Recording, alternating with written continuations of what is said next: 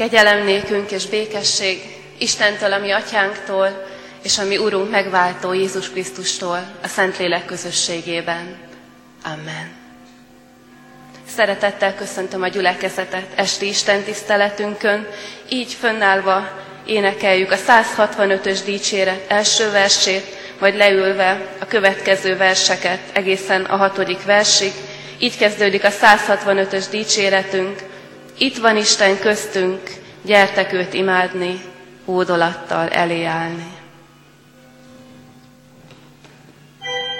Ami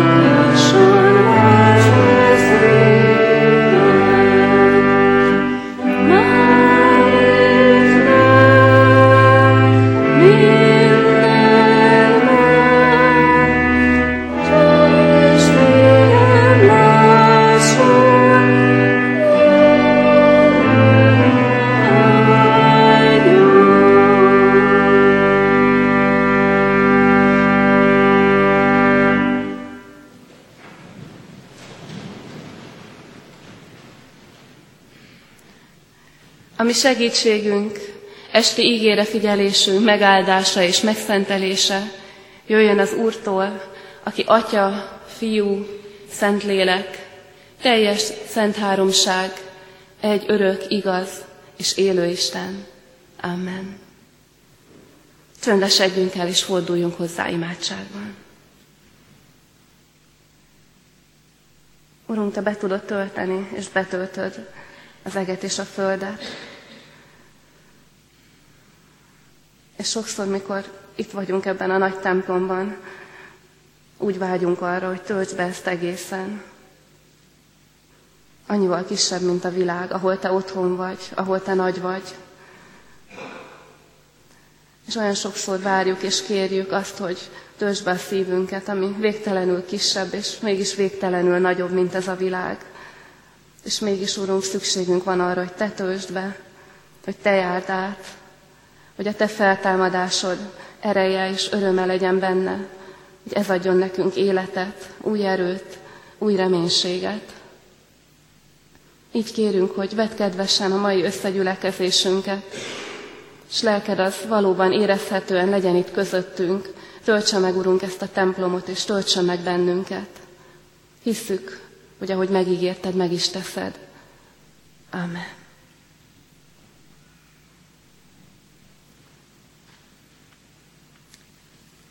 A Heidelbergi KT kérdéseinek és feleleteinek a sorozatában a 47. kérdést és a feleletét olvasom. Nincsen-e velünk Krisztus minden világ végezetéig, amint ezt nekünk megígérte? És a válasz? Krisztus valóságos ember és valóságos Isten. Emberi természete szerint nincs többé a földön, de istenségére, fenségére, kegyelmére és lelkére nézve sohasem távozik el tőlünk. És még egyetlen verset szeretnék felolvasni ehhez a kérdéshez és felelethez, egy jól ismert igeverset, amit minden keresztelőn hallhatunk. Jézus ezt mondja a tanítványainak mennybe menetele előtt. Íme én veletek vagyok minden napon, a világ végezetéig. Amen. Foglalja el a gyülekezet a helyét. Többek között azért szeretem a Heidelbergi KT-t, mert egészen nyilvánvalónak tűnő kérdéseket is felmer tenni. Olyanokat, amiket mi talán szégyelnénk, vagy szégyelünk feltenni. Attól félve, hogyha megkérdezzük, akkor vagy értetlennek tűnünk a többiek előtt, vagy ami még rosszabb, hitetlennek. És ez a mai kérdésünk és válaszunk, ez tipikusan egy ilyen kérdés. Ugye múlt héten arról hallottunk, arról gondolkodhattunk, hogy Jézus Krisztus fölment a mennybe, és fönt van. És erre az igére és erre az üzenetre nézve egészen természetes, hogy fölöttik bennünk a kérdés, hogy akkor, ha fönt van, ha a mennyben van, akkor hogy van velünk? Akkor velünk van? Egyik oldalról nagyon természetes, hogy fölötlik bennünk ez a kérdés. Akkor mennyire vagy hogyan igaz az, amit minden keresztelőn és még annyiszor hallunk, hogy Jézus Krisztus azt ígérte, hogy veletek vagyok minden nap a világ végezetéig. Egyik oldalról jogos a kérdés, a másik oldalról pedig, ha most itt körben ülnénk és beszélgetnénk, melyikünk állna föl, és merné föltenni ezt a kérdést, úgy, ahogy a Heidelbergi KT fölteszi. Akkor nincsen velünk Krisztus minden világ végezetéig, amint ezt nekünk megígérte? Nem úgy néznénk arra valakire, aki ezt megkérdezi, hogy hát ennek hiával van a hite. És én azt gondolom, hogy nagyon jó, hogy a református elődeink kimerték mondani ezt a kérdést, meg az ehhez hasonló kérdéseket, sőt nem csak kimerték mondani, és választ is keresni mertek rá, hanem lemerték írni. Mert ez mindenek előtt arra bíztat bennünket, hogy merjük föltenni a kérdéseinket az Istenről és az Istennek. Akkor is, hogyha nyilvánvalónak tűnik, akkor is, hogyha hitetlenségnek hallatszik első hallásra. Mert ha ezzel a hittel és ezzel a reménységgel kérdezünk, merünk kérdezni, akkor annak megvan a jutalma. Akkor a hittétel, amit annó megtanultunk, vagy megtanítottak nekünk, az nem csak egy hittétel lesz nekünk, nem csak a Heidelbergi KT 47. válasza, hanem a hitvallásunk, amiben bele lehet kapaszkodni, amit el lehet mondani, tovább lehet adni. Merjünk kérdezni olykor nyilvánvaló dolgokat is, és higgyük, hogy az Isten nem kicsindi le ezeket a kérdéseket, hanem választ ad igéje és szent lelke által. Szóval a kérdés az az, hogy hogyan lehet Jézus Krisztus egyszerre fent a mennyben megdicsőült király, és közben pedig velünk bárhol, bármikor az életünk minden percében, egészen a világ végezetéig. És nagyon egyszerűen azt lehetne válaszolni rá, nagyon csábító ez a válasz, mert egyszerű és frappáns, és még az Isten igényére is mutat, hogy ez azt jelenti, hogy Jézus Krisztus fent van a mennyben, az Isten jobbján, de a tanítása, az igéje a Szentírásban itt maradt velünk. Az le van írva. És egyik oldalról igaz ez a válasz, de mégis azt gondolom, hogy kevés. Nagyon találóan mondta Csia Kálmán, Erdély püspök úr, annak idején, hogy az egyik legnagyobb különbség az iszlám hit és a keresztény hitünk között, az az, hogy Mohamed azt mondta a tanítványainak, hogy ha ő meghal, a tanítása velük marad. Jézus Krisztus meg azt mondta, azt mondja, íme én veletek vagyok minden napon, a világ végezetéig. Nagyon nem ugyanaz a kettő. És leginkább azért nem, bevallom, nem ismerem különösebben Mohamed tanításait, de Jézusét tanulom, leginkább azért nem, mert Jézus szavai, Jézus tanításai, azok elsősorban nem ilyen erkölcsi tanulságok, hogy így élj, hogy jó legyél, úgy élj, hogy jó legyél, hanem a legfontosabb, amit Jézus elmondott és elmond, az önmagáról szól. És egyébként a szemére is vetették Jézusnak a farizeusok, hogy te magadról teszel bizonyságot, a te bizonyságtételed nem igaz.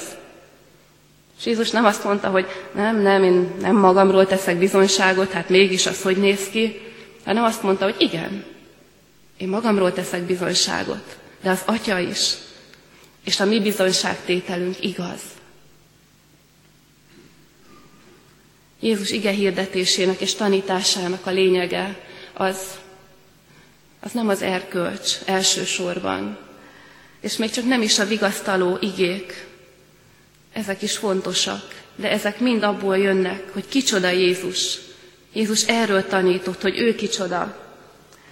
És hogyha csak a Jézus én vagyok mondásait megnézzük, akkor, akkor ezt látjuk, hogy itt a lényeg. Jézus azt mondja, hogy én vagyok a világ világossága. Azt mondja, hogy én vagyok az út, az igazság, az élet. Azt mondja, hogy én vagyok a föltámadás és az élet, a szőlőtő.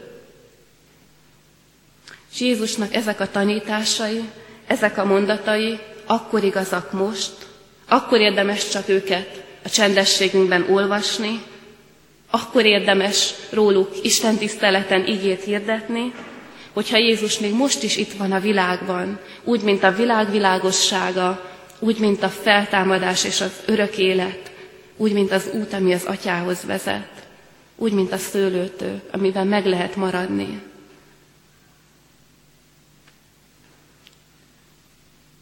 Ha Jézus nem lenne itt a világban, az azt jelenteni, hogy világosság nélkül hagyott bennünket. Ha csak annyi lenne igaz, hogy Jézus fölment a mennybe, és nincs itt többet, csak majd egyszer visszajön, akkor az azt jelenteni, hogy nincs örök élet itt, nincs örök életünk. Ez azt jelenteni, hogy nincsen út, ami az atyához visz, mert ez mind maga Jézus. De Jézus azt mondja, szent lelkem által veletek vagyok, és mindaz, amit hoztam, amikor az első karácsonyon megjelentem közöttetek egyszer és mindenkorra, az egyszer is mindenkorra a tiétek. Ha nem így lenne, az a kép jutott eszembe, akkor minden, amit Jézus Krisztus hozott, az körülbelül olyan elérhetetlen lenne a számunkra, mint egy gyönyörű, friss péksütemény, mindenki gondoljon arra, ami a leginkább csábítaná, ami ott van a kirakatban, de se pénzünk, se lehetőségünk, hogy bemenjünk érte. De nem. Hanem Jézus Krisztus, a világ világossága, szent lelke, igéje, jelenléte által itt maradt a világban, akkor is, amikor ötesben fölment. János apostol úgy kezdi az evangéliumát, hogy kezdetben volt az ige, és az ige volt a világosság, és úgy folytatja, az ige volt az igazi világosság, ő jött el a világba. De nem azzal fejezi be az evangéliumot, hogy Jézus mennybe menetével ez a világosság visszament, hanem azzal fejezi be, hogy ez a Jézus Krisztus hirdettetik szerte a világon. Azt gondolom, hogy jó ilyen reménységgel körbenézni a magunk életében, meg az egész világra nézve, ami időnként gyönyörű, időnként rettenetes, hogy Jézus Krisztus nem hagyta el ezt a világot. Hogy van közöttünk ebben az életben világ világossága. Hogy van út ebből az életből, ami az atyához vezet. És van élet, ami több, mint az életünk. Úgyhogy azt gondolom, hogy igazából nem az a kérdés, hogy Jézus Krisztus jelen van-e velünk. Azt gondolom, erre mindannyian rá tudjuk mondani az igent és az áment. Velünk van. A kérdés sokkal inkább az, hogy hogyan van velünk Jézus Krisztus a világunkban. Vagy még inkább az, hogy hogyan tapasztaljuk meg azt, hogy ő velünk van. És talán legtalálóbban úgy lehet összefoglalni a Szentírásnak a válaszát ezekre a kérdésekre, hogy igen, Isten Jézus Krisztusban mindig és mindenhol jelen van a világban. Mindig és minden ember életében, minden pillanatban jelen van.